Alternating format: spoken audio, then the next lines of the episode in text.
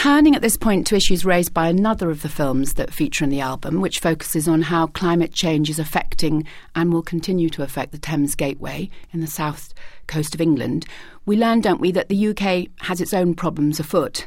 However, there is a, a, large pot of money to put to good use, but as with all pots of money, there are decisions to be made as where and how to use that money and for what purpose. So this marks out a very, very different territory to the territory in Bangladesh, of course, where there isn't the money to actually do what's needed. Yes, and when we designed the course, in the first part of the course on climate change, we decided to have a comparative um, DVD case studies on two countries that face very different problems and have got very different socio-economic backgrounds, and we chose Bangladesh and the United Kingdom. And in particular, in the UK, we chose the southeastern region uh, of the country, the Thames Gateway. Now, the United Kingdom, which is a far more wealthier country than Bangladesh, has got the economic resources to deal with some of the problems of coastal erosion that Bangladesh simply doesn't have. Okay, the whole of the Bangladeshi coastline is very low lying, so options such as building sea walls is simply not available for the Bangladeshi people without massive international economic assistance as one of our interviewees told us, it would eat up the entire Bangladeshi national budget to build seawalls to protect itself from the rising sea levels that are predicted this century. One of the points raised by the skeptics is that there is very little evidence of sea level rise at the present time. They've got a point. However, all the scientific models are predicting that there will be significant sea level rises this century, possibly as, as many as metres. So, sea level rise is a problem that the Thames Gateway will face. How is it going to deal with this problem? The Thames Gateway gives in to the capital city, London. Some economically valuable real estate is there. So, the, the Thames has to be protected.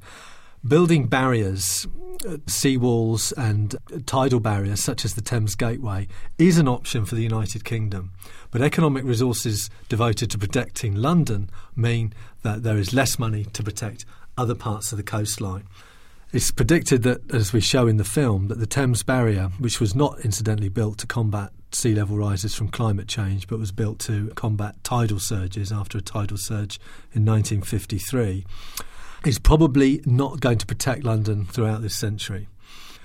There will probably need to be a stronger barrier built. These options that we have in the United Kingdom are simply not available to many low lying countries in the south. There are decisions being made as to where and what to protect now and, and thinking about the future and thinking about now.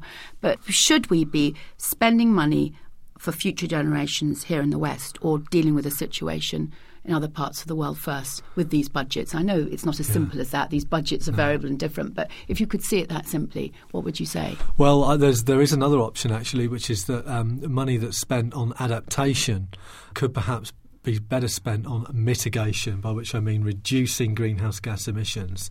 Sure, we've got to address those problems that exist now, but we also doing that without addressing continuing in some countries increasing greenhouse gas emissions won't solve the problem. Perhaps we should be spending money on developing a new generation of clean and green energy uh, so that we can decarbonise the economy and break our reliance on fossil fuels. As to whether we should be spending our money protecting the Thames Gateway or Bangladesh, that's I think will depend upon the interests involved. What is clear is that the UK can protect itself for the time being far better than Bangladesh. But even in the United Kingdom, some communities are going to have to lose. Building sea walls is not an option for the whole of the UK coastline, even for a country as rich as the UK. What we found when we made this film was that on the Isle of Sheppey, in Kent, there are different strategies for different parts of the coastline.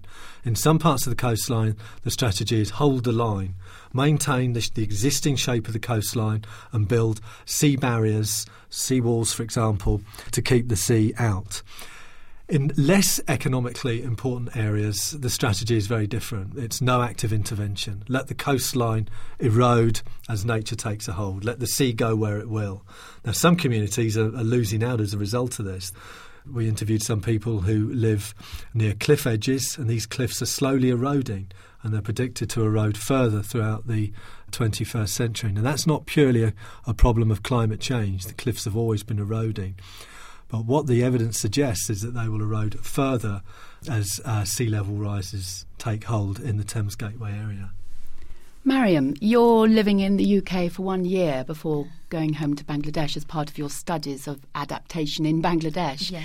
Have you sort of followed with interest some of the environmental problems that are happening in UK and does it bring up issues for you in comparison, the stark comparison? Yes, there is a stark comparison because, the, firstly, uh, when we talk about vulnerability in the UK, we have to realize that vulnerability in the UK is not the same vulnerability in Bangladesh because like here in UK you actually have the option and some coping strategies and the government helps you up.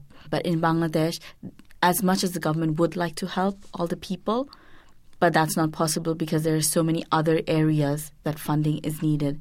And in Bangladesh like here the people don't even earn enough to have their money in banks or something to fall back on. Once they lose their livelihoods, they lose their house, they lose everything basically. So their vulnerability is a lot more higher. And in Bangladesh, a lot more people are vulnerable because due to the high amount of population that we have in such a tiny little area. But other than that, like I see that people that I've come across actually are interested to know what would happen. They actually ask me questions about what the situation is, and that is actually quite positive, I think, because I do try to give them an awareness of what the picture in Bangladesh really is, because it's very hard living in UK to know what exactly goes on in developing countries unless you've been there. It's almost impossible, isn't it? yes. Because if you look at the domestic media, if you live in UK, Yeah. you'll hear about the, the floods in Oxford or Sheffield or wherever it is. But it's right, Jessica, isn't it? You hear very little about the impact in the rest of the world, except if there's a disaster, in inverted commas. That's right. I think in the UK we do tend to be preoccupied with our own situation, and I think people see the situation in countries like Bangladesh as pretty much nothing to do with them, whereas I think the situation in countries like Bangladesh is inherently tied to practices in this country, like through unequal terms of trade.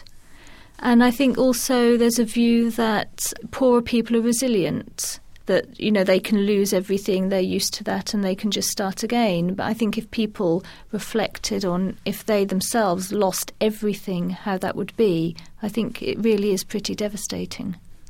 Do you think that's right, Dave? Do you think that, I mean, when it came to something like the tsunami, there, there was enormous interest here in the Britain, wasn't it? And there, people talked, rightly or wrongly, whether there was a link to global warming and all that. But that was partly because Westerners were there on holiday. Do you think that's right? It was partly because Westerners were there, but it was partly because it was a single, one off, highly catastrophic event that captured the imagination, if you like, of people around the world. And these single, one off mega events are more likely to gain sympathy and understanding and financial support from people than creeping problems such as um, climate change, which is happening bit by bit. It's death by a thousand cuts, if you like. Well, although there are the, the big catastrophic events, such as the cyclones in Bangladesh, the problem is more one of slow, creeping, often barely noticeable day to day changes that are cumulative over time and that affect people. And this sort of change doesn't really grab people's imagination in the same way as something like, say, the tsunami. From the Open University. For more information, go to www.open.ac.uk forward slash use.